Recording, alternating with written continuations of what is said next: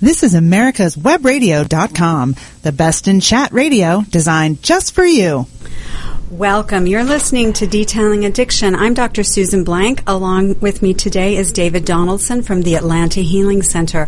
We're going to talk about your adolescence brain on drugs and talk about some of the reasons that we should be concerned not just with folks who develop the disease of addiction, but new studies that are coming out that are showing really even minimal exposure to uh, alcohol and marijuana are going to be the two drugs we're going to focus on today. Even minimal exposure ha- can have long lasting consequences. So, thank you for being here, David. Thank you. I'm, I'm really glad to be here and, and for us to be talking about this topic. Um, I, I really feel like um, with marketing, with news, with movies that that many people of my generation um, really minimize the impact of of alcohol and marijuana in particular, and they view it as a rite of passage that everybody mm-hmm. goes through, and they're thinking about their own childhood.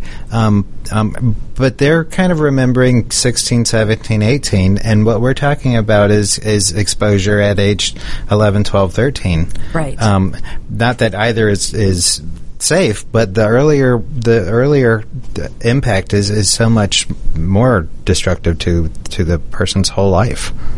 It's interesting as I speak to parents groups or PTA groups and talk with folks, they are very nonchalant about the idea of exposing their children to alcohol or marijuana even at home at an early age.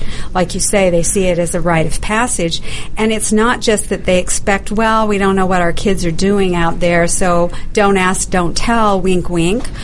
Uh, rather, they're actually actively using drugs and alcohol in front of their kids, which is one thing, and we're going to talk a little bit about that. But they're also sharing those substances with their children and inviting their children's friends to come over and party at our house where you'll be safe, thinking that that's all they have to worry about is making sure that these kids aren't out drinking, driving on the streets, not really recognizing the serious potential consequences, long term consequences of the action of these substances, even in uh, small or infrequent amounts, on the growing and developing adolescent brain. Well, and the other part is is recognizing how the substances are really being used differently now, and the substances are chemically different than they yes. used to be then. So the impact is is so much greater. Um, um, but many people, many parents and, and adults just don't really recognize the differences that that have occurred and, and how that impacts the influence on the brain. So I thought before we got into the specific substances that we might spend a few moments just talking about the way the brain develops and the the period of time that we know of as adolescence. Now, this is the kind of thing that often surprises our families and our patients when we do education uh, at family night each week at the Atlanta Healing Center because adolescence is defined now as ages 13 to 25. That we are really from a neurological developmental stage, we're really misunderstanding because people get to their full height at 18 or 19 years of age that they are able to carry on a conversation and do some semi-responsible things at that age that they are fully ad- developed adults. And we know that from a neurological standpoint that is absolutely not true. They don't have their prefrontal cortex developed at all until 25 26 27 yeah i can hear parents just really wringing their hands over this whole idea because you know you figure okay I had this kid I have to keep them until they're 18 and then they are going to college and they're out of my hair. Um, and what you're talking about is they're still going to be uh, annoying kids for another five years, seven years. Right. Making bad judgments, acting impulsively, not thinking things through, certainly not recognizing their own mortality and the potential risks that they take just in the way that they drive or the way that they interact with friends or the crazy stunts they pull on their skateboards or their bicycles or their surfboards. These kinds of things are really not recognized. We think a lot about helping the developing brain of a baby. Nowadays, you walk into a baby store, and I'm sure you probably haven't been into a baby store. With all my grandkids, I spend some time in baby stores now. And there, here is music to um, strap around your be- belly while you're pregnant so that the baby can hear classical music to help the baby's brain develop. Let's tell the baby stories. Let's make sure that the mother is eating well and healthy. No sushi, no aspirin, no caffeine, no other drugs, no other substances. Eat organic. All of these things are very important. And we've learned a lot about how the effects of something we call epigenetics can affect the way the baby grows and develops over their lifetime. So genetics are the things that we're born with that tell us whether we're going to be a certain height or have blue eyes or blonde hair. But genetics um, also can carry some risk factors for certain diseases. They may not manifest themselves, though, until the epigenetics happen. So the epigenetics are things like the food and the water that you're exposed to, the kind of environment that you grow up in, whether people are kind and helpful and loving or whether people are cruel and neglectful. All of these things do impact the growing baby and the growing child. Well, and and the whole idea of epigenetics is that they're also impacting the the gene itself exactly. in the expression of the gene. So what the studies are really showing is is things that that um, in traumatic or high intensity events not only affect the person, but they will affect the way that person's genes are expressed into the next and, and two generations. Yes. Um, so so the the urgency of really stopping and looking at these things is is greatly increased. So, as the child is growing and developing, the parents pay a lot of attention to the kind of food that they eat, making sure that the naps are taken and that the sleep schedule is uninterrupted. They uh, follow up to make sure that the homework is done and that the chores that are assigned are done. They help the child learn to ride a bike. They do all of these things understanding that the child is growing and developing. They don't know how to do these these things and they need to be taught how to do these things and that you have to protect the environment. But something happens around adolescence, and I think that we assume well, maybe not everyone, but a lot of parents assume that when the child has gotten through those first 12 years or so of very rapid growth and development, that things like diet and sleep and exercise and supervision aren't really necessary or as necessary as they were before, thinking that the child is pretty much developed. We know now that this period of adolescence from 13 to 25, the brain may not be growing and making as many neural connections uh, as we see as a child learns to walk or ride a bicycle or balance or learn to read or do the alphabet. But the the pruning, the sophisticated networks that are beginning to be laid down that happen between ages 13 and 25 are of great importance. And all of those things that we needed to provide and encourage in our infants and our young children are still very important in our adolescence up to age 25. it's um, it's really important, and I don't think we stop to think about that very much, and we see the changes in the behaviors. But and, and I think uh, the term you just used, um, it, it, was actually new to me at a training um, a couple years ago, pruning that's going on. Because you think about pruning with roses and you think about pruning with plants where the, the rose sends out, and you know, if I cut this back and prune it back, then it's going to come back much more um, um, lush and, and Right. fruitful. And it's that same concept that they're recognizing happens with our brains. Yes. Um, so the things that are are being used regularly, um, the brain apparently, as my understanding, puts a lot a, a lot more neural connections and, and um, um, pathways. So that you're doing more and more of that. The things you're feeding get a lot more energy, and the things that are not being used actually are being cut back or snipped away. You're not Exactly. actually being removed from your brain. So not just like stored, but gone. Right. They're gone. So if you think about when you learn to drive, when people are first learning to drive, every single sense, uh, sensory input is completely engaged.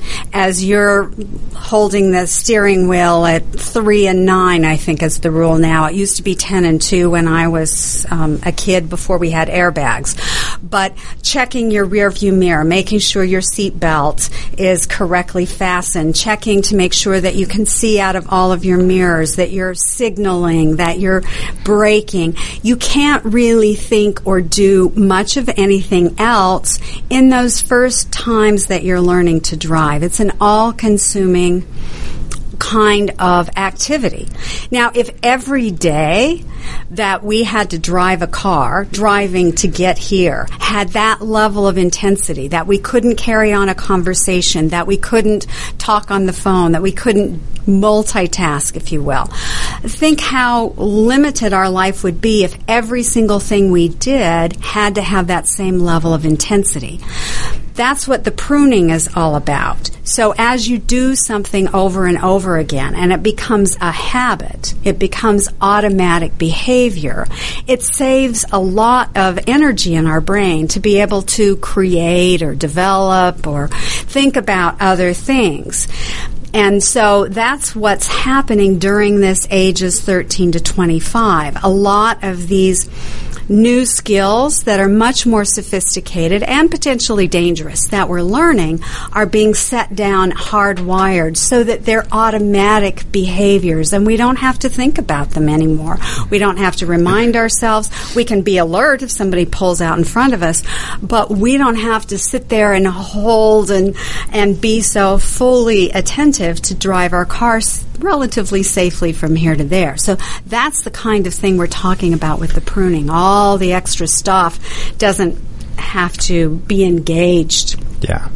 And and the other piece that I think so crucial in that time period is in this pruning is adolescents are learning how to interact with other people. They're learning how to express their opinions and their views. They're learning social etiquette. Um, they're learning what's okay in terms of flirting and not flirting and, and when to be appropriate and when to not. And so their values, their value system is is getting imprinted or, or pruned out during the same time period. And it's a time period that that today's topic, alcohol and marijuana, has a huge influence over. So this idea that adult, adolescent brains are actually growing and developing is an important one to think about and how we take care of our adolescent brain is really the focus of today's show. So please stay tuned. We'll be right back. The disease of addiction is a life altering challenge, not just for the person suffering its effects, but also for the family and friends who support and love the one caught in its grasp. What should be the course of treatment? Who is the best person to render treatment? And what is the best place to go for the care that is needed? We know that you want answers to these and many more questions. Call 770-696-9862 and speak to a representative of the Atlanta Healing Center. They can tailor a program specifically designed to address the needs of the person suffering with an addiction or give you guidance as to where that help may be found. Information is the key, and the trained staff at AHC is here to assist. If you wish, you can also get more information on the website located at www.atlantahealingcenter.com. With all the back and forth in today's politics, it seems as though the Constitution gets lost in the mix. If you want to brush up on your Constitution, then join Michael Conley every Wednesday from 4 to 5 p.m. for the show Our Constitution on americaswebradio.com. This is Daryl Pullis inviting you to listen to America's Homegrown Veggie Show right here every Saturday morning at 10 Eastern Time. Great guests, great tips, and valuable information about growing your own vegetables, fruits, and herbs. Perhaps you are struggling to cope with the disease of addiction. If not, you probably know a family member or friend that needs help in battling the cravings and the personal and professional damage done by the effects of drugs or alcohol. Get a pen and paper and be ready to write down the following. These are the issues that the trained staff at the Atlanta Healing Center address and treat every day. Their doctors and counselors with over 40 years of practice in the field of addiction can treat the suffering individual in a thoughtful, compassionate, and experienced manner and guide him or her along the path to recovery. So call 770-696-9862 and speak to a knowledgeable staff member about how you or your loved one can be helped to enjoy a better and healthier life. More information is also available on the website at www.atlantahealingcenter.com.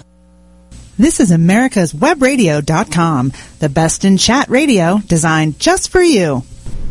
Welcome back. This is Detailing Addiction. I'm Dr. Susan Blank, and with me today is David Donaldson, who is the CEO of the Atlanta Healing Center.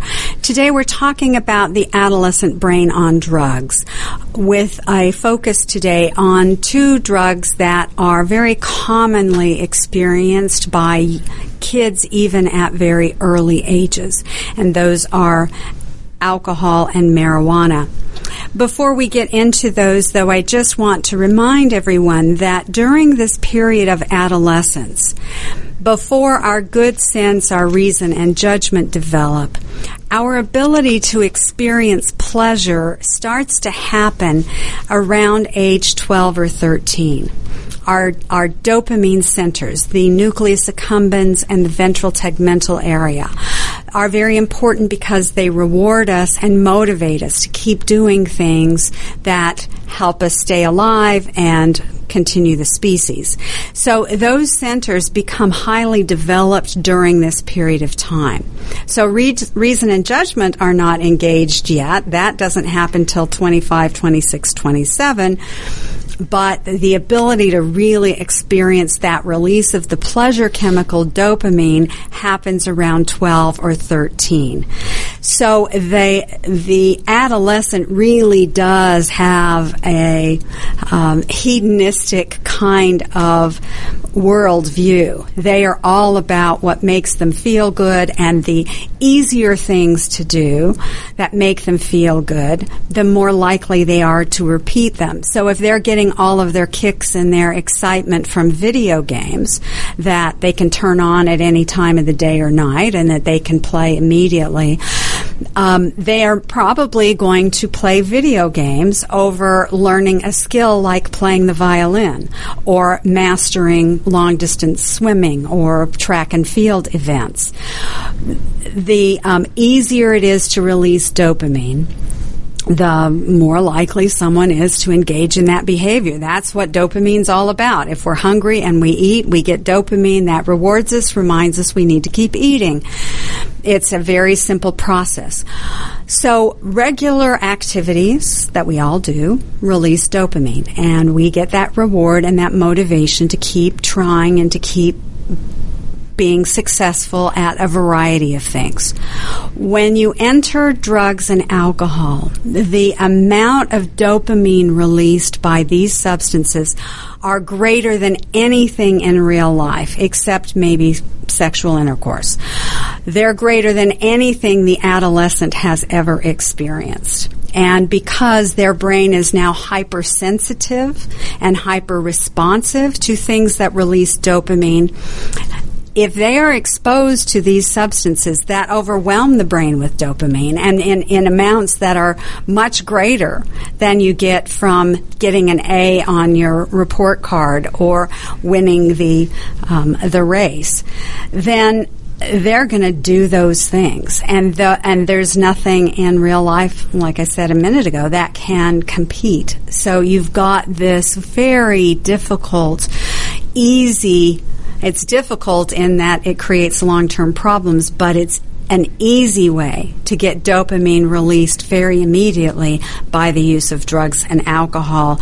And drugs like marijuana and drugs like alcohol, as I just said, are really strong releasers of this. Well, and, and, we easily could have have sexual behaviors right here in this right. topic because actually all three of those things are getting becoming a, a regular part of the, the teenagers' lives. That, that we work, we start the people that we work with Atlanta Healing Center are 18 and above, um, but to a T, everyone we're talking to their their use began at 12, 13, 14, and sexual behaviors and alcohol and drugs were all a part of it.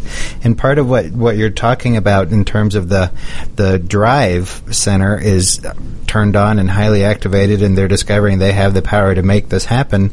But parents are always complaining about my kid doesn't have any gratitude, my kid doesn't recognize any consequences, he doesn't think anything through, and and that part of that's because that part of their brain isn't actually fully myelinated right. yet. It might be working, but it's not. It's not working um, with all of its gears just yet. And it's not taking control most of the time. Uh, it is engaged at times, and it's not to say that kids are totally without values or motivation. I don't mean to say that, but that part of our brain that allows us to really determine long term goals is only partially engaged and it's not fully developed until later. So the easy releases of dopamine and the easier we make it for the kids to have access to easy dopamine, the more likely those pathways are going to get pruned and they're going to get laid down in concrete and steel and hard wiring. And so uh, the common thing that I hear people say over and over again, David, and I know you do, you hear it too, is I'm bored regularly, and it, for the most part, anybody that we're working with, once they get through the, the throes of withdrawal and they're in that um, next period, one of the first things that we hear come out of their mouth is the word bored. I'm doing better, but I'm dealing with bored. I'm struggling because everything is just so boring right now. And part of that boredom is what happens when you have been experiencing these excessively high levels of dopamine and then you've continued to use drugs so that your dopamine stores become depleted and that's when addiction really is much more the, the case we're working with because somebody isn't still getting high most of the time when they come in for treatment. They're they're continuing to use now because of negative reinforcement. They're trying to keep from being sick, but the um, the problem when you've had this massive release of dopamine, when you've been binge using, and most adolescents, at least up until the age of 18 or so, are binge users because that's their opportunity. They use the drugs or the alcohol that's available and they use as much as they can and then they don't have driver's licenses or cars, or they don't have jobs, they don't have access to money um, as readily as they do when they're over the age of 18. And so they are binge kinds of users.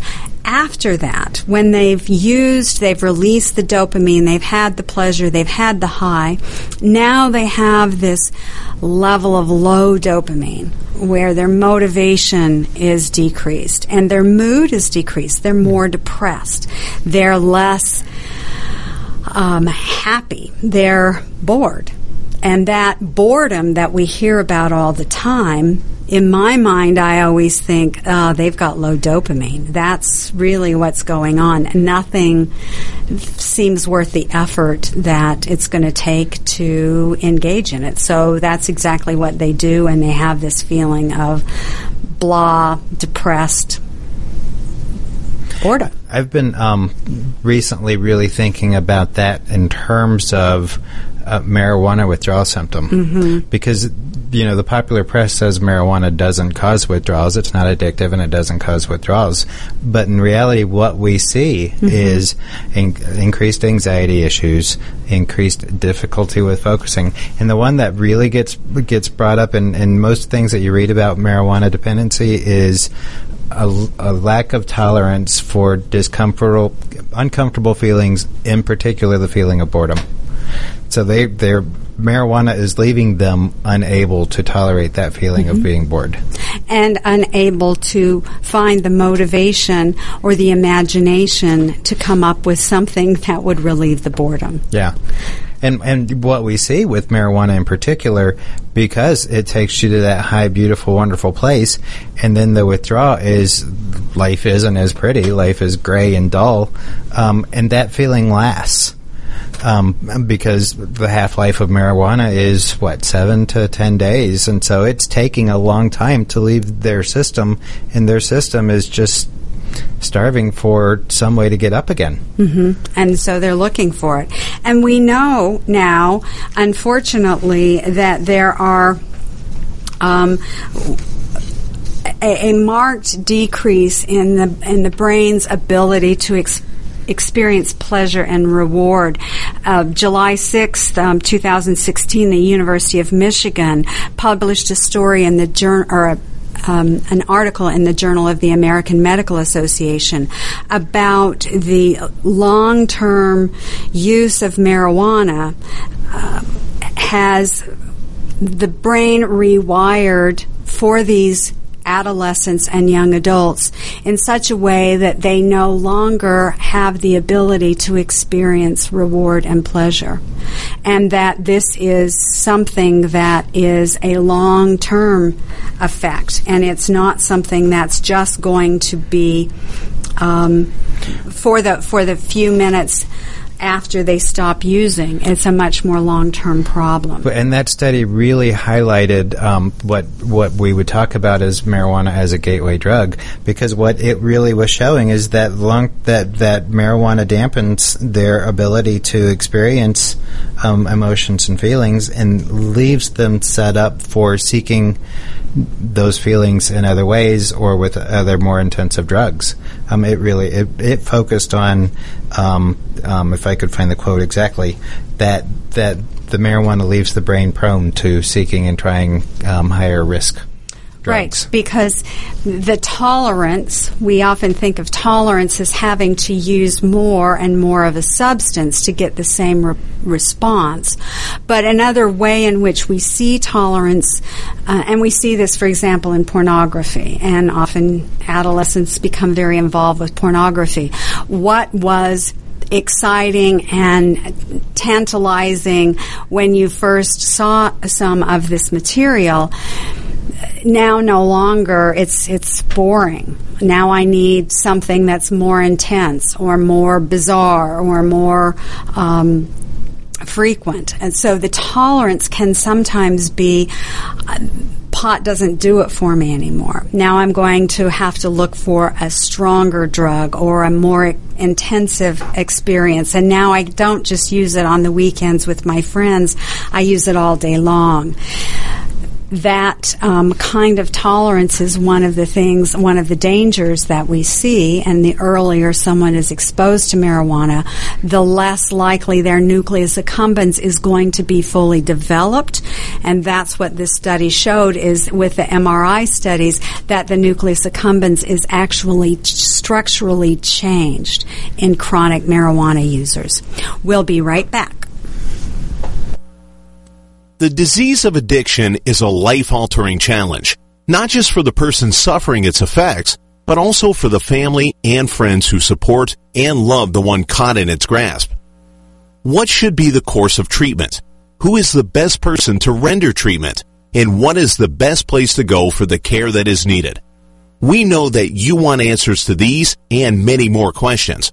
Call 770-696-9862 and speak to a representative of the Atlanta Healing Center. They can tailor a program specifically designed to address the needs of the person suffering with an addiction or give you guidance as to where that help may be found. Information is the key, and the trained staff at AHC is here to assist. If you wish, you can also get more information on the website located at www.atlantahealingcenter.com. Obamacare is failing. We all know that, but you need to know why and what you can do to get us back on the right track. Visit us at ObamacareWatch.org. This is Grace Marie Turner of the Galen Institute. Join us at ObamacareWatch.org. Whether cruising the strip in a 57 Chevy or taking the family on a vacation in a 71 Oldsmobile Vista Cruiser, you need to tune in to Classic Cars with Steve Ronaldo and Jim Weber every Saturday from 8 to 9 a.m. on americaswebradio.com. Did you miss a show that you really wanted to hear? All of our programs are available for download on americaswebradio.com and on iTunes. You can listen to your favorite programs on americaswebradio.com anytime you like. Perhaps you are struggling to cope with the disease of addiction. If not, you probably know a family member or friend that needs help in battling the cravings and the personal and professional damage done by the effects of drugs or alcohol. Get a pen and paper and be ready to write down the following. These are the issues that the trained staff at the Atlanta Healing Center address and treat every day. Their doctors and counselors with over 40 years of practice in the field of addiction can treat the suffering individual in a thoughtful, compassionate, and experienced manner and guide him or her along the path to recovery. So call 770-696-9862 and speak to a knowledgeable staff member about how you or your loved one can be helped to enjoy a better and healthier life. More information is also available on the website at www.atlantahealingcenter.com. This is America's Webradio.com, the best in chat radio designed just for you. Welcome back. I'm Dr. Susan Blank. This is Detailing Addiction on America's Web Radio. I'm speaking today with David Donaldson from the Atlanta Healing Center, and we're talking about your adolescent's brain on drugs. Right before the break, we were talking about this study that was done at the University of Michigan, um, looking at regular marijuana users that started using in um, in early adolescence and continued uh, into later adolescence.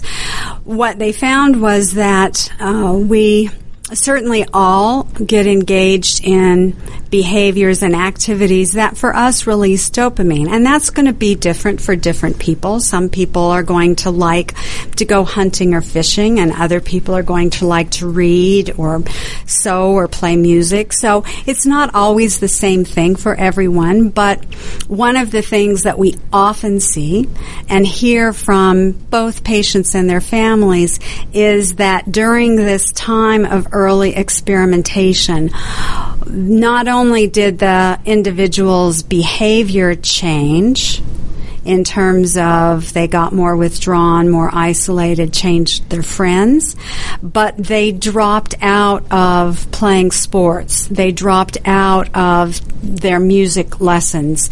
They didn't seem to express the same kind of interest in activities that they had really liked and enjoyed.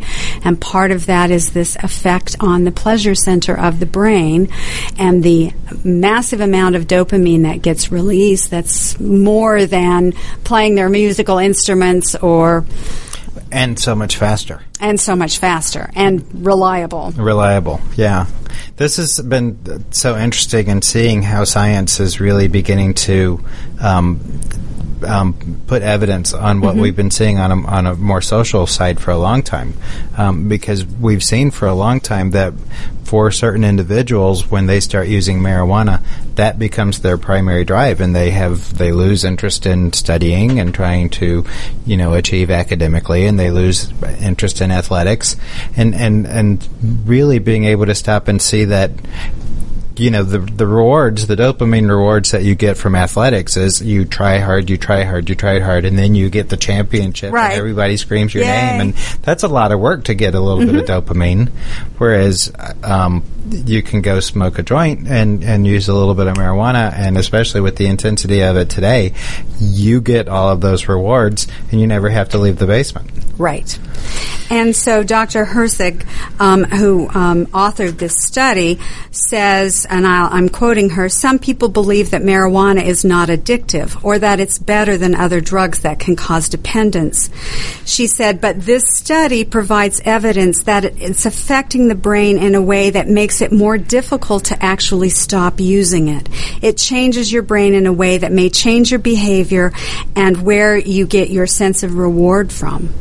So, whether you have the disease of addiction or not, you may find that the easy reward of drugs, in this case marijuana, uh, is, is is more rewarding than anything else you can do, more reliable than anything else you can do, and therefore uh, you have no mo- motivation and even lose the ability to feel like you can stop. Yeah the idea of whether you have the disease of addiction or not, marijuana has the potential to do that. Is is really really pretty powerful. And this idea that I think gets commonly bantered about, even by medical professionals, which is a, a, a mystery to me, that um, people think that marijuana is safe and that it doesn't really cause any problems. But we know from several studies, and I think you have one there that's. Um, looking at again brain changes among casual marijuana users um, who are adolescents young yeah, adults. And, and, that one in particular was was looking at are we going to see some of the th- same things that we were seeing in people who are heavy users um, and people who are just reporting casual use. Um, the study was looking at do people who report low to moderate use of marijuana have um, effects on the structure of their brain, particularly with teens and young adults. Um, and the study suggested that even light, moderate, light recreational use can, in fact, change the anatomy of the brain. Um, it changes the density of the nucleus accumbens. It changes the activity of the amygdala, um, and and again, the, what we've been seeing for a long time in working with people um, is that they're responding wrong.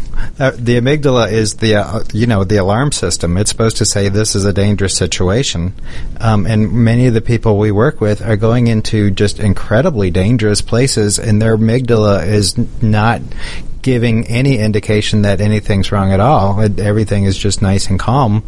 But then they're having to walk over and just introduce themselves to to um, a, a person at a party where everything's nice and safe and calm and protected, and that's causing them to have an anxiety attack. Mm-hmm. Their amygdala is absolutely just acting backwards, and, and this is kind of pointing to why we're seeing that. It's really interesting when we look at uh, the QEEG, the brain map that we do on all of our patients at the Atlanta Healing Center.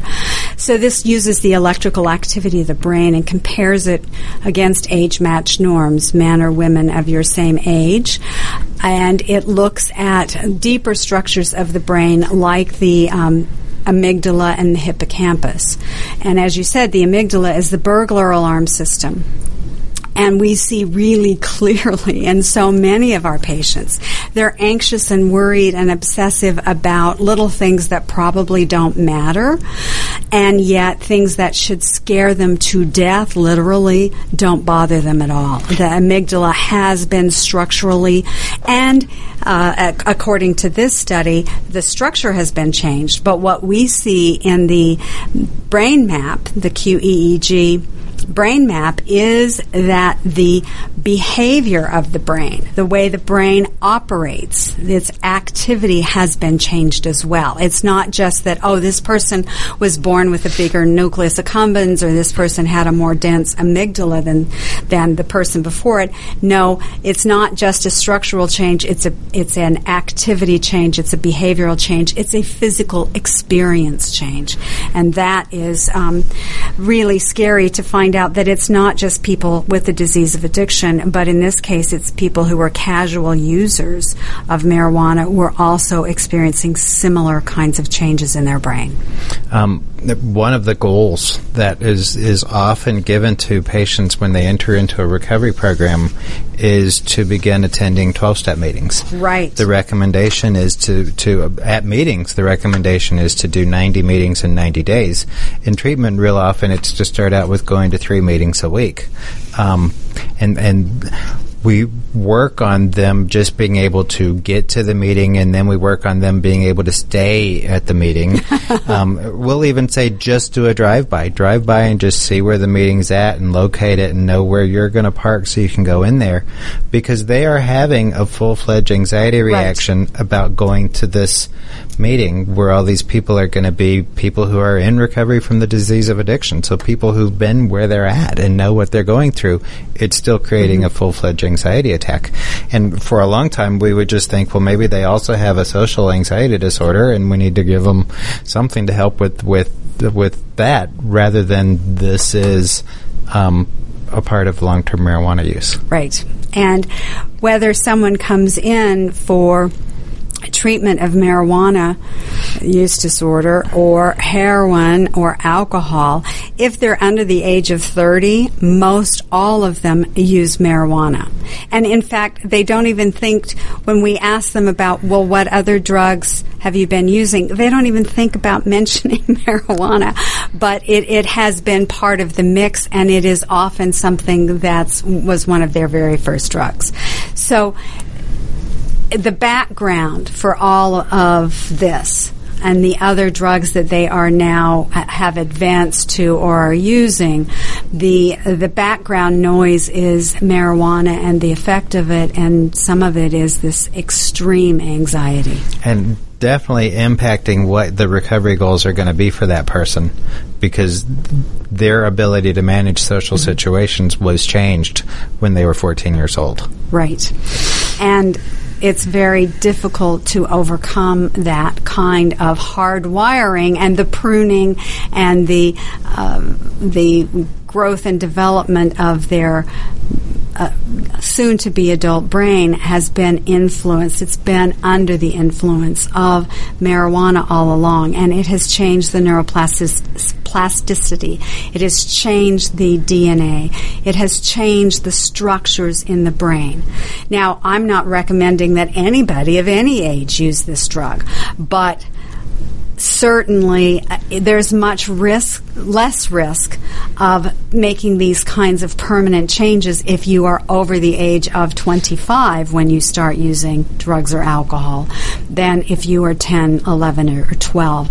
Even small amounts, brief amounts, you know, brief periods of time binge use is still dangerous for these young developing brains. And that's the take home message I hope everybody hears. One of the studies I recently read coming out of um, um, Amsterdam or one of the one of the Scandinavian countries where marijuana has been a part of the culture for a longer period of time was was saying that if you use marijuana anything more than I want to say more than once every three months or something. It was a long span that it was going to have effects on how you viewed the world, how mm-hmm. you how you were able to. You, it would it would dampen your view of the world if you used it any more frequently than that. So at a place where they're not saying it's illegal or they're saying not to use, they're saying don't use this um, any more than quarterly. because you're going to have significant issues related to it. We're going to take a break. When we come back, we're going to look at the combination effect of alcohol and marijuana, which we see very often in our young people. Please stay tuned. Perhaps you are struggling to cope with the disease of addiction. If not, you probably know a family member or friend that needs help in battling the cravings and the personal and professional damage done by the effects of drugs or alcohol. Get a pen and paper and be ready to write down the following. These are the issues that the trained staff at the Atlanta Healing Center address and treat every day. Their doctors and counselors with over 40 years of practice in the field of addiction can treat the suffering individual in a thoughtful, compassionate, and experienced manner and guide him or her along the path to recovery. So call 770-696-9862 and speak to a knowledgeable staff member about how you or your loved one can be helped to enjoy a better and healthier life. More information is also available on the website at www.atlantahealingcenter.com. Hello, I'm Dr. Mike Karuchak. Have you ever wondered what doctors talk about amongst themselves? If you do, join us on the Doctor's Lounge and hear the doctors' conversations amongst themselves. Join me and my co-host, Dr. Hal Schertz, every Thursday morning, 8 to 9 a.m. Did you miss a show that you really wanted to hear? All of our programs are available for download on americaswebradio.com and on iTunes. You can listen to your favorite programs on americaswebradio.com anytime you like. Are your health insurance premiums going up? You are not alone.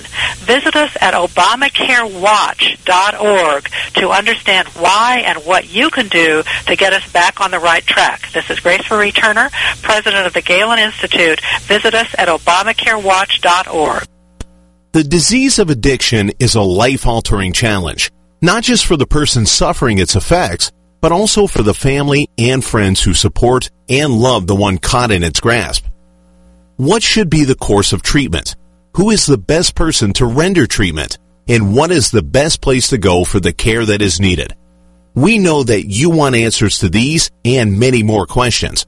Call 770-696-9862 and speak to a representative of the Atlanta Healing Center. They can tailor a program specifically designed to address the needs of the person suffering with an addiction or give you guidance as to where that help may be found. Information is the key, and the trained staff at AHC is here to assist. If you wish, you can also get more information on the website located at www.atlantahealingcenter.com.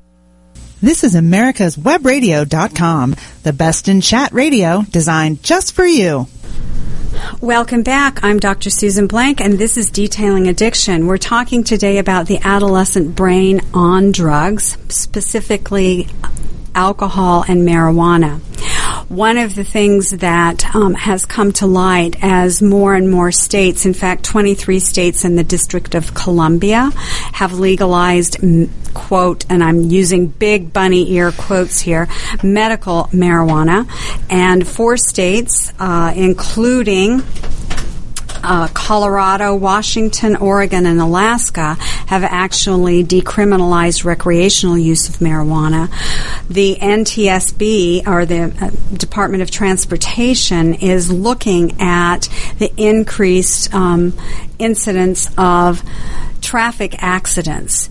The um, data on this shows that about one 0.7% increased risk of, ac- of having a motor vehicle accident. Um, is for cannabis use, 7.4% increase if you're using alcohol, and an 8.4% increase um, if you're using cannabis and alcohol combined.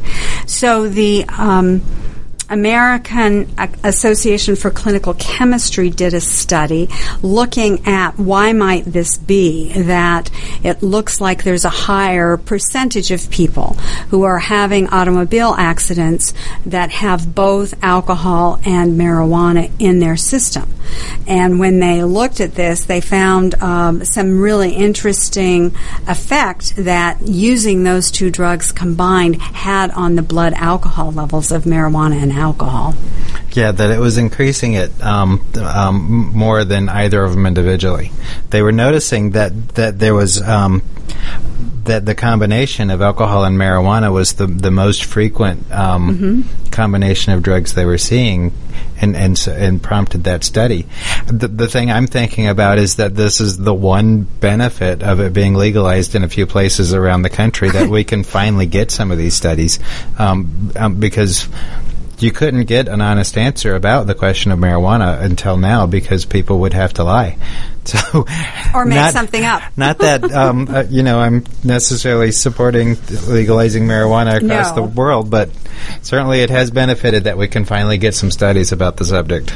So, combining alcohol with marijuana uh, makes each more potent, but we have to worry about the effects of alcohol itself on adolescents. This is probably, while marijuana is the most prevalently used illicit substance, alcohol is certainly one of the most prevalent, prevalently used legal substances in addition to tobacco. So young people often are able to access alcohol at home and have pretty clear access, if not outright permission from their parents to use alcohol in their home. So, what do we find with some of these um, studies looking at the effects of alcohol on an adolescent brain? Um, but it's interesting because what part of what we're seeing is that the, the adolescent brain is having a harder time dealing with chronic stress mm-hmm. when it's been exposed to alcohol at a young age. Um, that it's having a harder time managing the, the stresses of life, that things become overwhelming much more quickly when when the brain has been um, um, exposed to alcohol. Right. And and traditionally, what we've talked about in treatment centers was, you know, you began drinking at 14, and so at 14 is also the time you began going to school dances and having to learn how to socialize, and you were doing all of that with alcohol in your system. Mm-hmm. Now in recovery, you're having to, to learn to do it without alcohol in your system, and so of course it's going to be stress. You're having to learn to do this all over again. What the studies are showing is it's not just right. that you know I was drinking when I learned how to do something, but that the alcohol is actually changing the way the brain manages stress. So normally when someone's in a stressful situation, the body releases cortisol, our stress hormone, and we certainly test cortisol in all of our patients to see how they are doing in terms of managing stress. But this very interesting study that was done at the State University of New York was looking at the effects of alcohol exposure during adolescence on chronic stress in adults. And what they found in this study is that um, the body's ability to adapt to a stressful situation uh, is impaired when someone's been using alcohol. As you said, we used to think it was a learning curve and that you just missed that lesson, so now we got to teach it to you. But what happens if in someone who hasn't been exposed to alcohol um, at an early age is that as we accommodate to a stressful situation. The first time we face something that's really scary or nerve wracking for us, say it's giving a presentation at school, and we're very anxious and our cortisol levels are really high. With practice, though, and the more times we have to deal with that situation, our cortisol levels don't rise so high. Our body learns to adapt and we learn to cope, and that elevated cortisol doesn't happen. However, if you have been using alcohol, that learning, it's, this is a different take on the learning, but that adaptation that your body would do in terms of, okay, I've done this before, I can do it again, it's not so scary, I did fine, I'll do fine this time. The cortisol doesn't respond like that. It doesn't lessen, it actually remains very high. And chronic elevated cortisol leads to all kinds of very serious life threatening conditions such as hypertension, elevated cholesterol, diabetes, hormonal imbalances, problems with thyroid. All kinds of really bad things happen, including significantly impaired memory when you have chronic elevated cortisol. And people who have been exposed to alcohol as adolescents are not going to be able to manage cortisol nearly as well as those who haven't had that experience. So, was this study looking at at people who just had exposed been exposed a little bit, or is this looking at people who actually began drinking on a regular basis um, at that young age? This is um, this is looking at exposure. This isn't looking at people who have had significant problems with addiction. They're talking about um, adolescent alcohol exposure is not innocuous. So this isn't the kid that's drunk every day, all day long. These are the kids that are binge drinking, you know, on the weekends or having some exposure. Um, in their in their adolescence. These are not people necessarily with addiction. This is early exposure to alcohol, so it's not safe to be. And so it's not even the ones that would have been scooped up and taken to an adolescent treatment program Right. because they were uh, drinking too much or making um, mess, dis- disastrous um, issues in their lives. This is just it was influencing their brain at an early age, and now it's influencing how they manage stress as an adult.